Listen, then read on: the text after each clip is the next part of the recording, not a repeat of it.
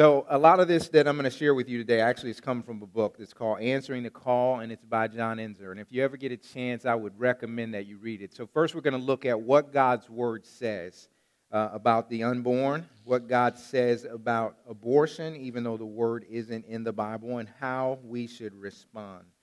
So, what does God say about the life of the unborn? Well, the first thing is human life is sacred and it belongs to God. You know, we assert that all human life is created by God, it belongs to God, it's sacred because we were made in the image of God. Genesis 1:27 says, "So God created man in his own image. In the image of God he created him, male and female he created them." Since every human being has been created by God, we possess intrinsic value, not relative value.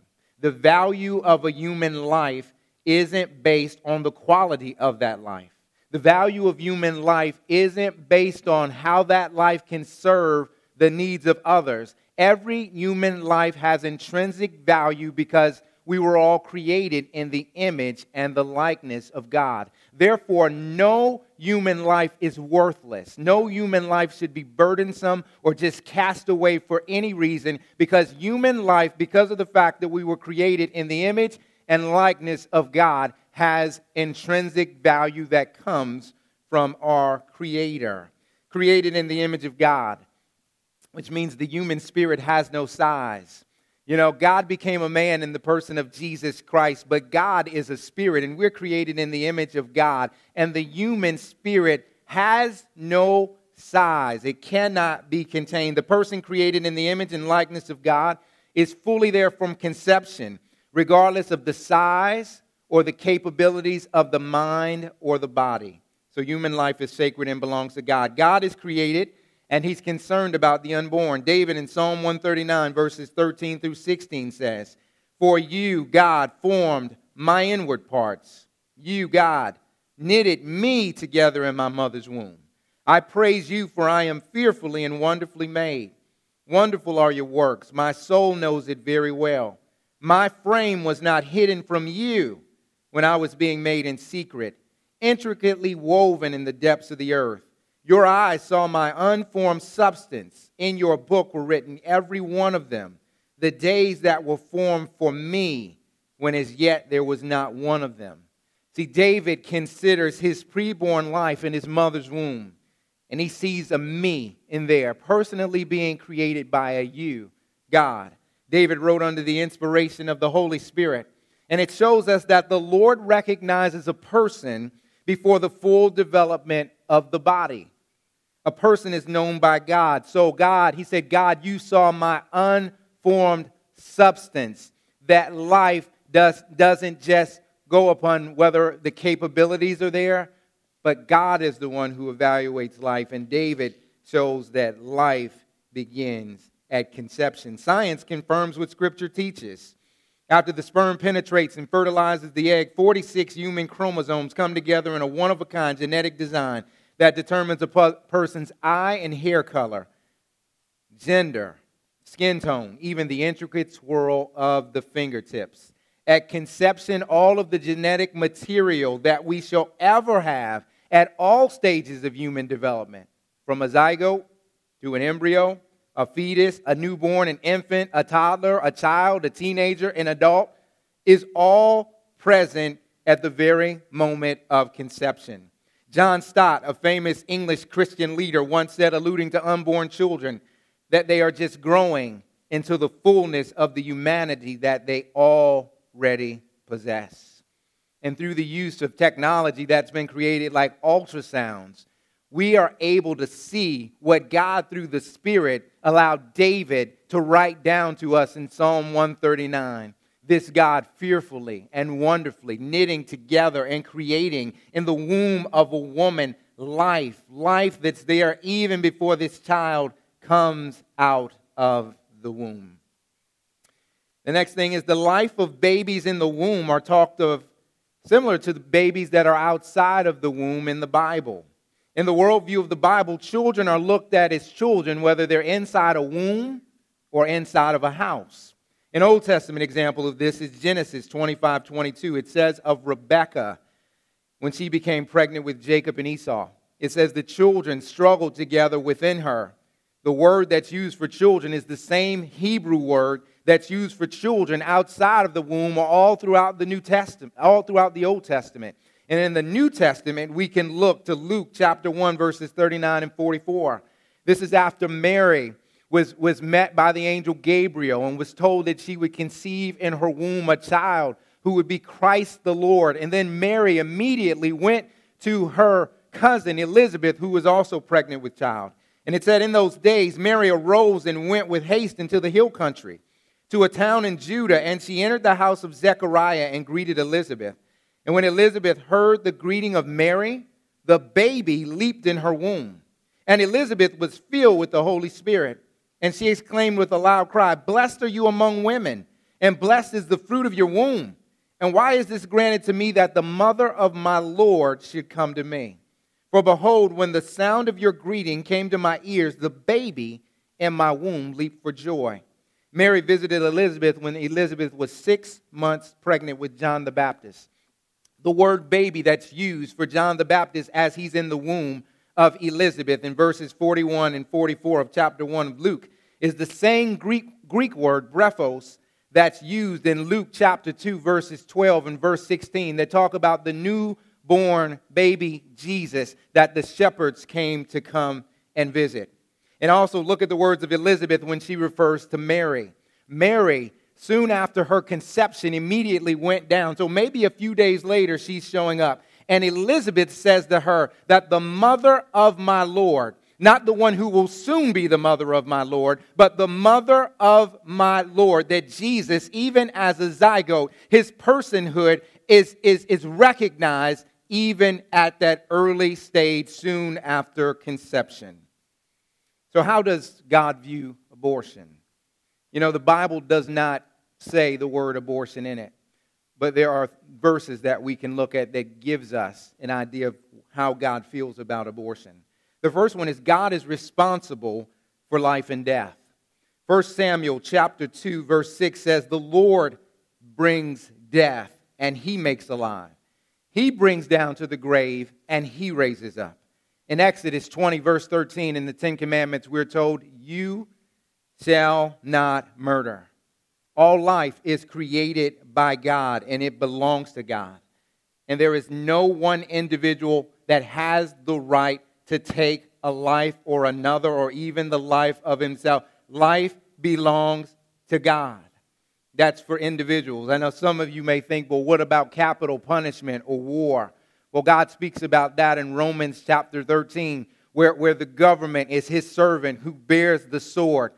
So it may be done wrongly, but in those cases, that is not considered murder. It, it is God using an instrument that has been raised up to be his servant to administer justice even in the midst of our fallen world.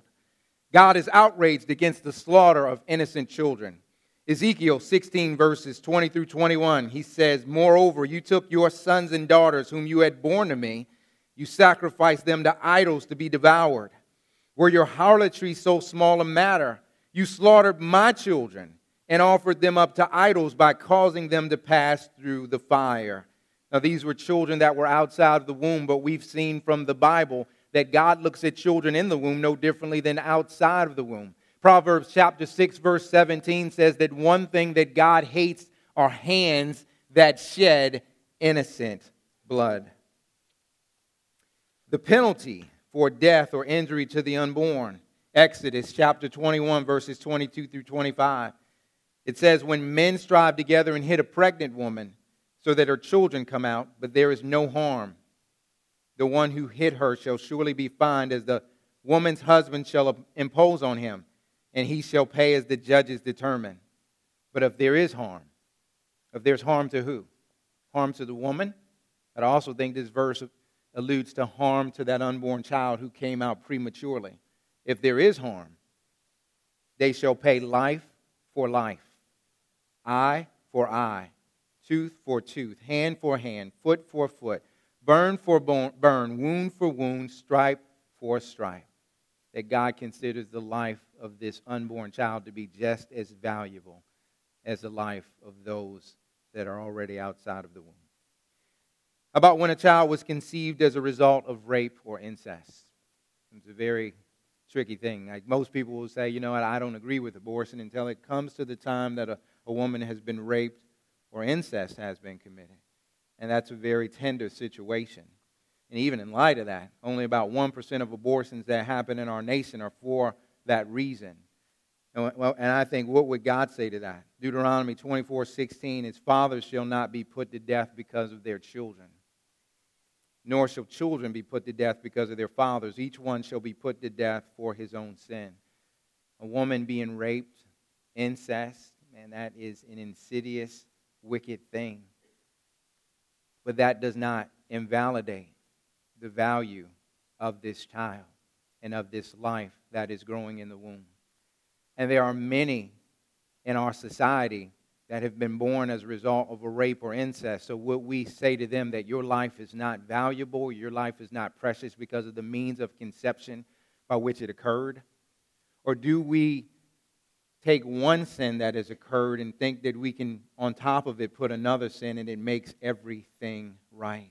that the value of human life has intrinsic value because of the fact that God created it. And the means by which that child was conceived does not invalidate the value and the worth of that child. How about when a child may be born deformed or retarded? Exodus 4:11 Then the Lord said to Moses, "Who made man's mouth? Who makes him mute or deaf or seeing or blind? Is it not I, the Lord?" The capabilities of the body, the capabilities of the mind are not what determine life. Life is given by the Creator. And just because we don't think that life has value to the God who created it, that life is valuable. That life is precious. So, how should we respond? One is we should not shed innocent blood.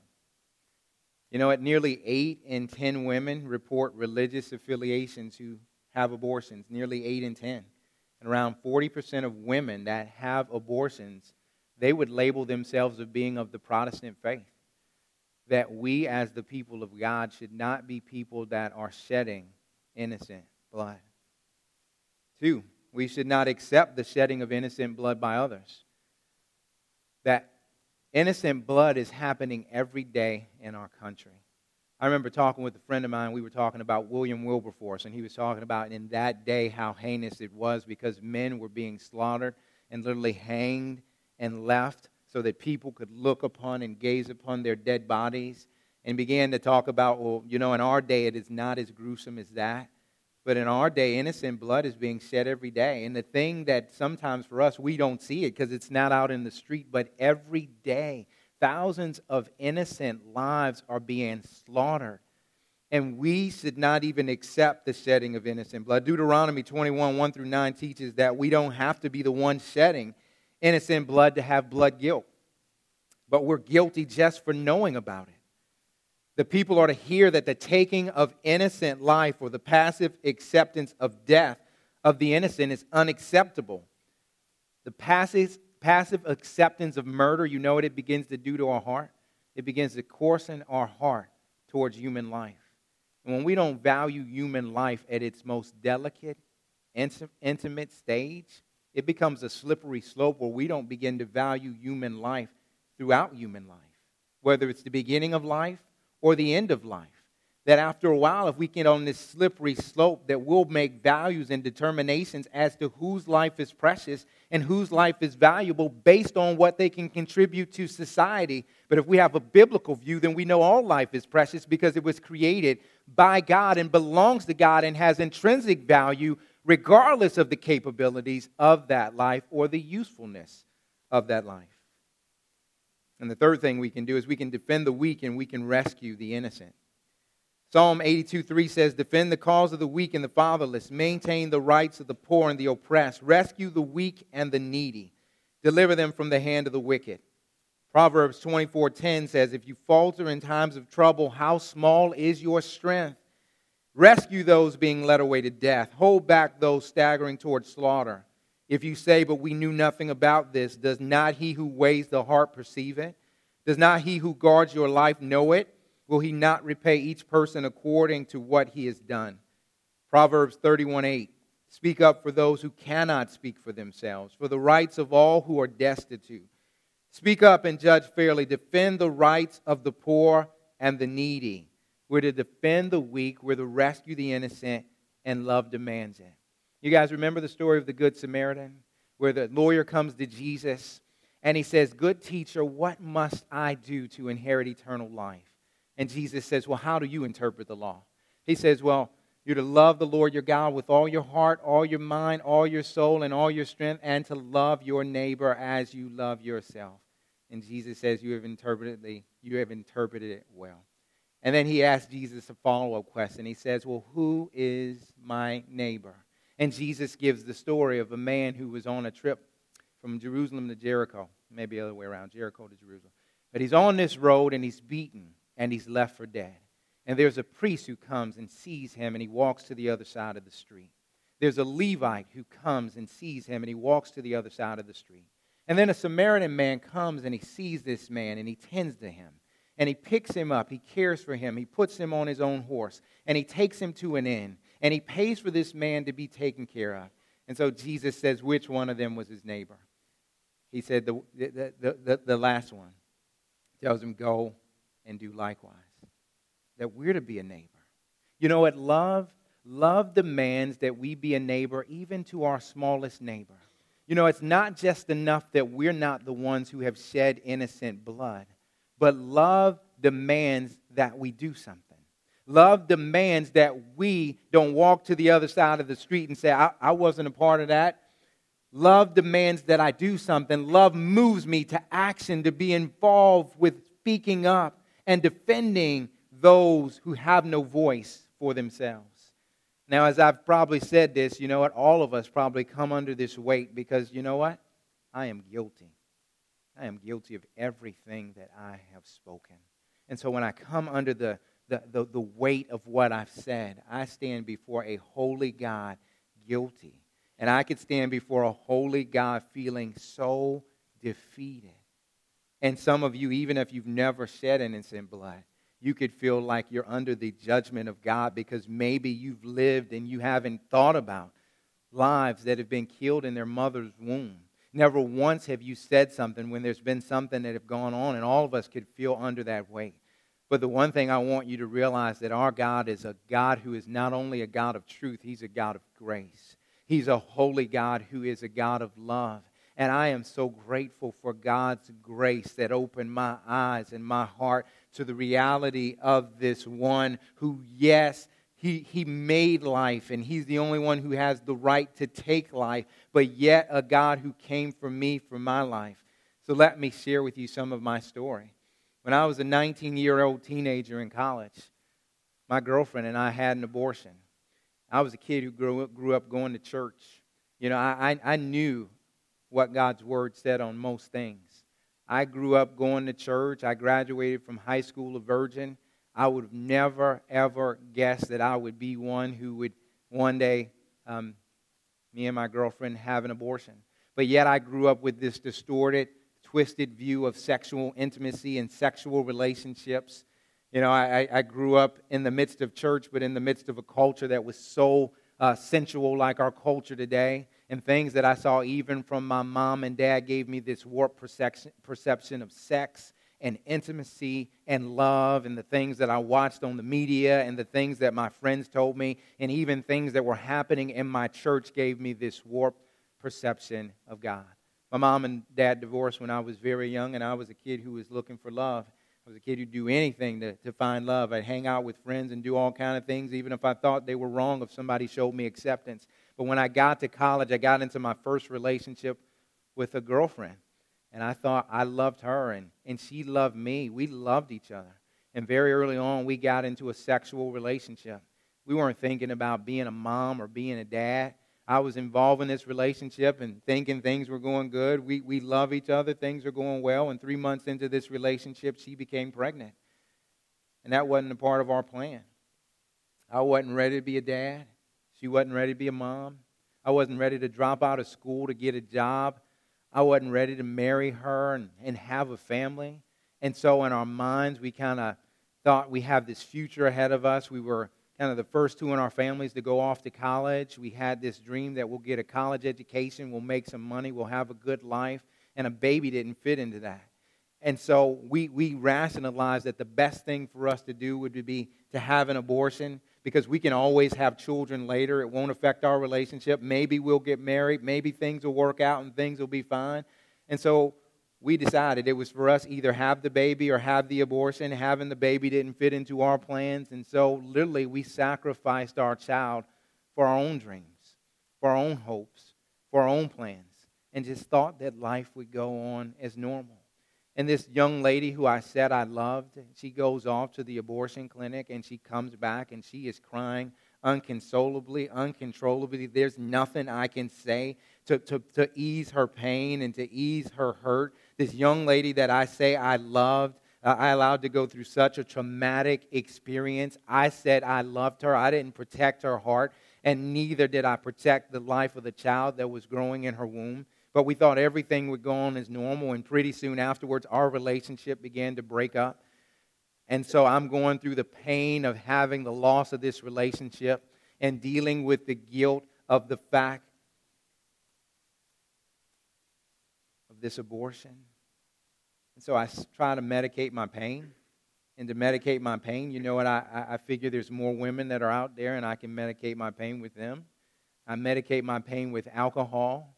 I medicate my pain with my education because even though I was a failure in this relationship and a failure as a father to a child in the womb, you know what? I'm going to I'm going to prove to everybody that I'm a success. And this was how I lived. I just chased after women and alcohol and education, trying to medicate my pain and medicate my hurt.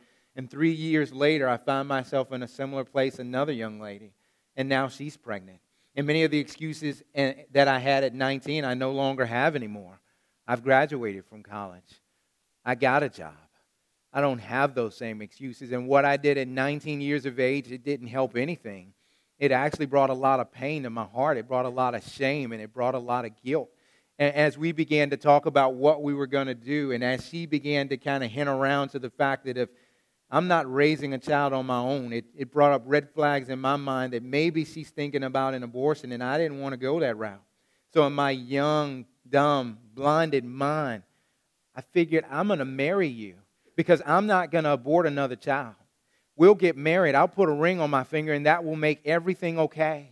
I got married to this young lady not because I loved her, and, and I chose life for this child not because all of a sudden I was pro life, but I was looking for some way that I could atone for the mistake that I made when I was 19 years of age so I put a ring on my finger and I marry this young lady, and nothing changes about me. I still have this pain and this hurt and this anger that's building up in me. And now feeling like I'm in a marriage because I've been forced to be in a marriage, and there's this anger that constantly spews out on my wife. I find it very hard. I have a son who's born, but I find it very hard to bond with my son. There just seems to be this distance that's there. And I'm still seeking to medicate my pain. So now I'm a married man and I'm running out on my wife and I'm committing adultery and I'm running around still looking for sex and alcohol and a career and education to fulfill me. And this is how I live my life because I am trying to find an answer for the pain and the hurt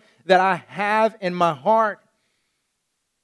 And at 26 years of age, by the amazing grace of God, God revealed his son to me. In the midst of me headed through a, divorce, and I feel like my life in many regards is falling apart, God opened my eyes to the reality of his son, to the reality of his love, to the reality of his forgiveness, to the reality of his grace, to the reality of a God who wanted to take the broken pieces of my life and even make beauty out of ashes, that God began to do a transforming work in my life. God began to take a man who was sexual, sexually promiscuous, and God began to even help me to live in a way that was of purity. A man who was a drunk, and God began to sober up my life, and God began to transform me and took me out of a career that I had looked to as a God and chased after, and within a year was leaving from that job to follow after a God who would love a wretch like me so much so that he would give his son to die on the cross, to bear all of my sin, to bear my shame, to bear my guilt, to shed his blood, the blood that should have been shed for me, he would shed it for me. Within a year, I left from my job because this God had captured my heart. Four years later, I married my wife, Taria, and I'm a Christian man, and I love Jesus, and I realize what he's done for me. But yet, there were still some things that I was wrestling with in my heart. And there was this anger I had inside of me that would come out, and it would come out on my wife, and it would come out on my kids, and it would just come out. There was this insecurity that I had. I would seep down into depression, and, and, and, and I would just have this low self esteem about myself. I would be paralyzed to make decisions, to lead my family. And I still found it hard as my wife and I were having kids. It would be hard for me to, to bond with my children. And I was wondering, what is going on with this? In the grace of God, a couple of years back, I was asked to speak at a, a pregnancy center banquet, and they wanted somebody who had had abortion in his story and was now pro life. And at the time, I was the chaplain of the Cincinnati Bengals. They wanted somebody with a sports related tie, and I fit that. And I spoke there, and it was like speaking nowhere else. That God took me to a place where I began to realize the depths of my sin as I had never realized it before. And yet, at the same time, I, I began to understand in a better way the immeasurable grace that God had poured out on me for my. There was a gentleman who was there who came to me and he said, David, what have you done to invite Jesus to really minister to that pain that you've experienced from the loss of fatherhood due to an abortion. That had been 22 years ago. I was thinking by now, certainly I'm over it. He said, Well, can I give you a book? He gave me a book called Fatherhood Aborted. As I began to read it, all these different things that I had struggled with, I began to see that they were tied to this abortion loss that I experienced as a teenager when I was in college. I got involved with an eight week Bible study with a man. And God began to really minister to me his forgiveness as I had never known it before. That God began to minister to me um, his hope as I had never known it before. And God had began to minister to me that this child that I rejected, that I did not save, that I did not protect, that this child was in heaven. And this child had no anger and no malice towards me that maybe one day when I come to see my Jesus who has died for my sin, that maybe this child will be there welcoming me into heaven. That God took a man who had no value for life, and God has made me a champion for the unborn. God has made me a minister of compassion for men and women who find themselves in the throes of an unintended or unwanted pregnancy. And God has used me to minister His hope, His grace, His healing to men and women that have been broken by an abortion in their past.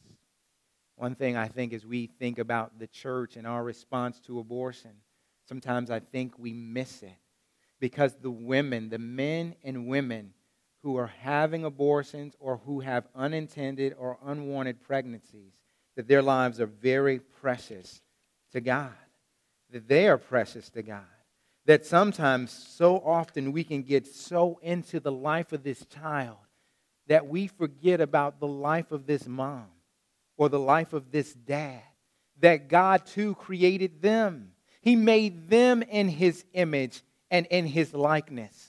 We can get caught up in the innocence of this child, which it is, and they've done no harm, no wrong, and we can kind of throw the mom and the dad under the bus and we can just kind of look at them and we can throw rocks over a fence and say, Have that baby, have that life.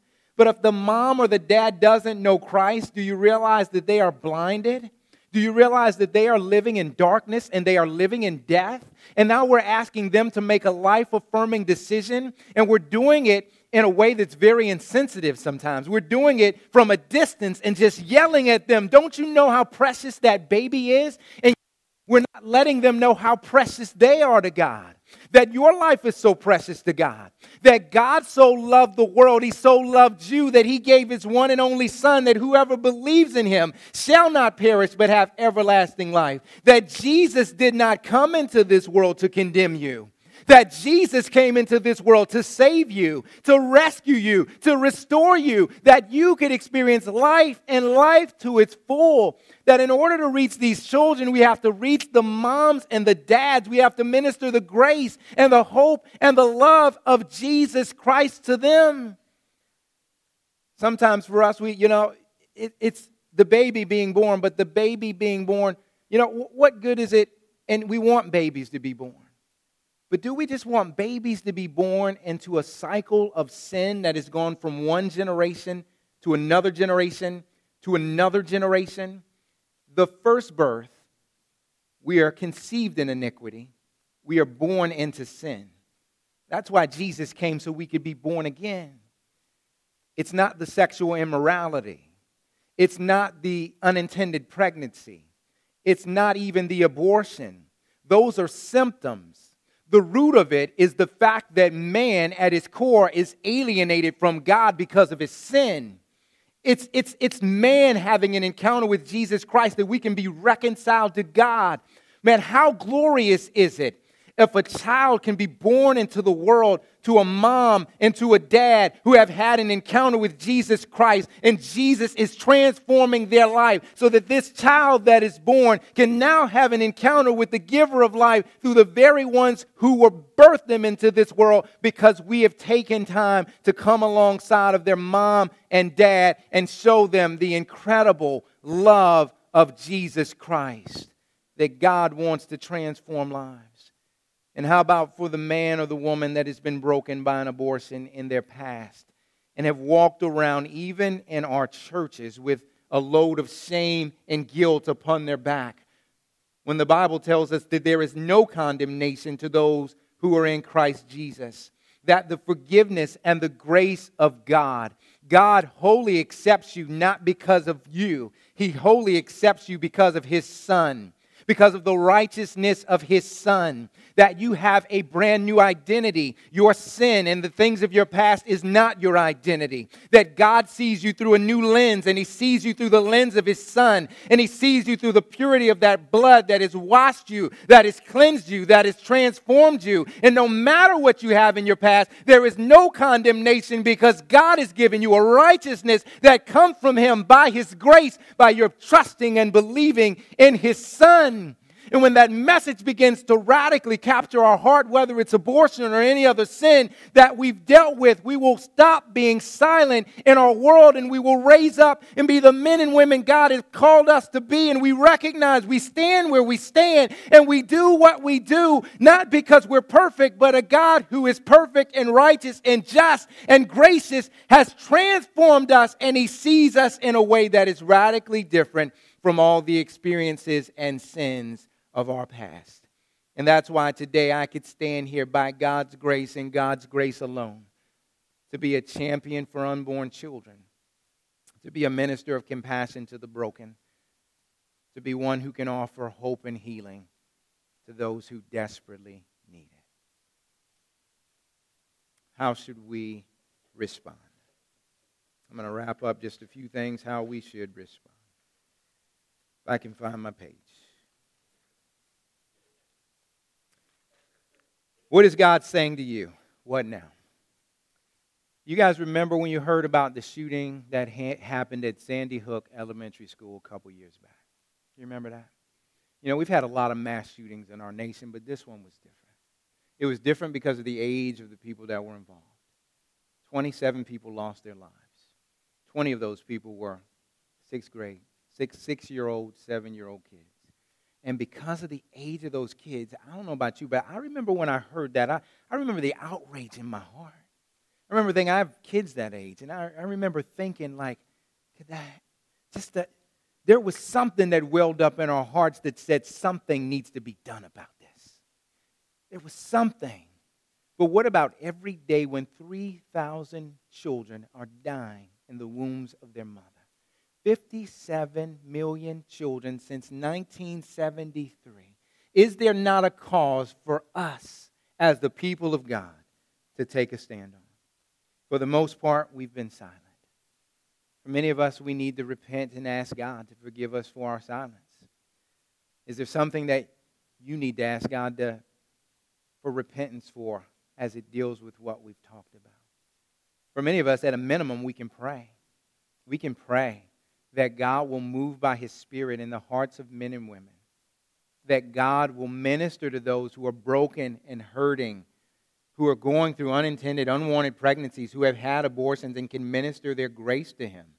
We can pray that God will move the hearts of politicians to change laws that reflect the value and dignity of human life. We need to teach our sons and daughters, especially those in the community of faith, God's design for sex, God's design for marriage. So many of the, the, the pregnancies, unintended, unwanted pregnancies that lead to abortion are unmarried women, unmarried men that we need to trumpet the truth of God's design for marriage, relationships, sexual intimacy, and stop allowing the culture to be the voice that continually reminds and tells our kids and drives them down the path of destruction through the lies of the enemy. And would you be willing to minister the truth and compassion of Christ to women and men who are in unwanted pregnancies and possibly considering abortion? Would you come alongside a mom and dad that you can be a voice to speak for that child and show worth and dignity to that mom and dad? Would you be willing to minister to women and men who have been affected by abortion in their past? And if so, Cornerstone Pregnancy Center has a need for volunteers. We have a need for people that will give to the mission of seeing lives saved and moms and dads transformed by the gospel of Jesus Christ. And one of the real needs that we have is Cornerstone is going from being just a, a, regular pregnancy center to a medical medical center where we will be able to offer women ultrasounds. And, and when women are able to see that life formed in their womb, even women that are high risk for abortion, that it's a statistic about 80% of them will change their minds and choose life for that child when they see that child growing in the womb. And Cornerstone is in the process of converting to that, but we've run into an obstacle. We need an, an obstetrician or a radiologist who would be willing to volunteer their time to read scans so that we can convert to a medical center where more women can come and more women can be touched with the life saving message of Jesus Christ. So when you leave today, if you know somebody who's an obstetrician or radiologist, or if you're one, would you pray about helping Cornerstone to continue to save lives and compassionately minister the grace of Christ to men and women that are broken. And lastly, perhaps you sit in this room and you've suffered in silence from an abortion in your past. God longs for you to experience his healing and his forgiveness. God longs for you to experience. Maybe you've never confessed that to God. And if not, the first start is to confess your sin to God. And know that as you confess your sin to Him, He is faithful and just and He will forgive you and he will cleanse you of all unrighteousness. And perhaps you need to forgive someone else. Maybe you feel like someone forced you to that, or nobody gave you input into that decision. That just as Christ offers his grace and forgiveness to us, that we can offer grace and forgiveness to someone else. But admit your pain to God, invite him into that. Allow God to minister healing and hope to your heart. And at Cornerstone, we would love to partner with you in that that if you're a woman, there, woman, there are groups that will get together with women to help them to process that pain and to go through the healing that God wants to minister to you. And for any men that have experienced that hurt and pain from the loss of fatherhood, I would be more than willing to meet with you process that pain, to invite God into that space, and to allow Him to deeply heal the hurts of your heart. So let's pray. I know this has been heavy, but I pray also it's been hopeful. Oh, Father, we thank you.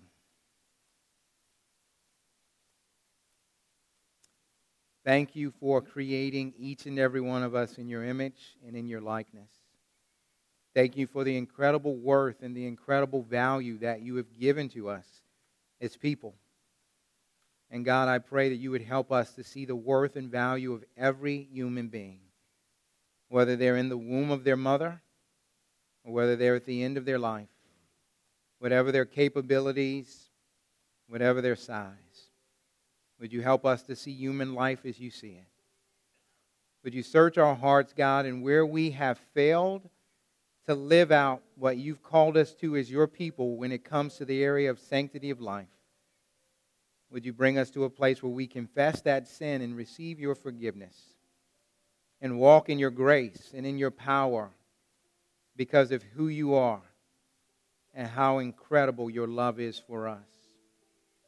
And so, Father, speak to us what you would have for us to do. Help us to follow the leading of your Spirit. And in the process of that, Lord, would you save many lives? And would you cause your compassion to be ministered to so many who are hurting and broken, even in our midst, in our neighborhoods, in our families, and in this world? So we pray that the light of your gospel would go forth in an even greater way that those who are in darkness will see that light and they will run to you. That they will no longer hide behind their shame and their guilt, but they will run to the one who bore their sin. They will run to the one who bore their shame. They will run to the one who bore their guilt and who paid the price in full as he died on the cross for their sin. Jesus, have your way. We thank you, Lord, and we pray this in Jesus' name. Amen.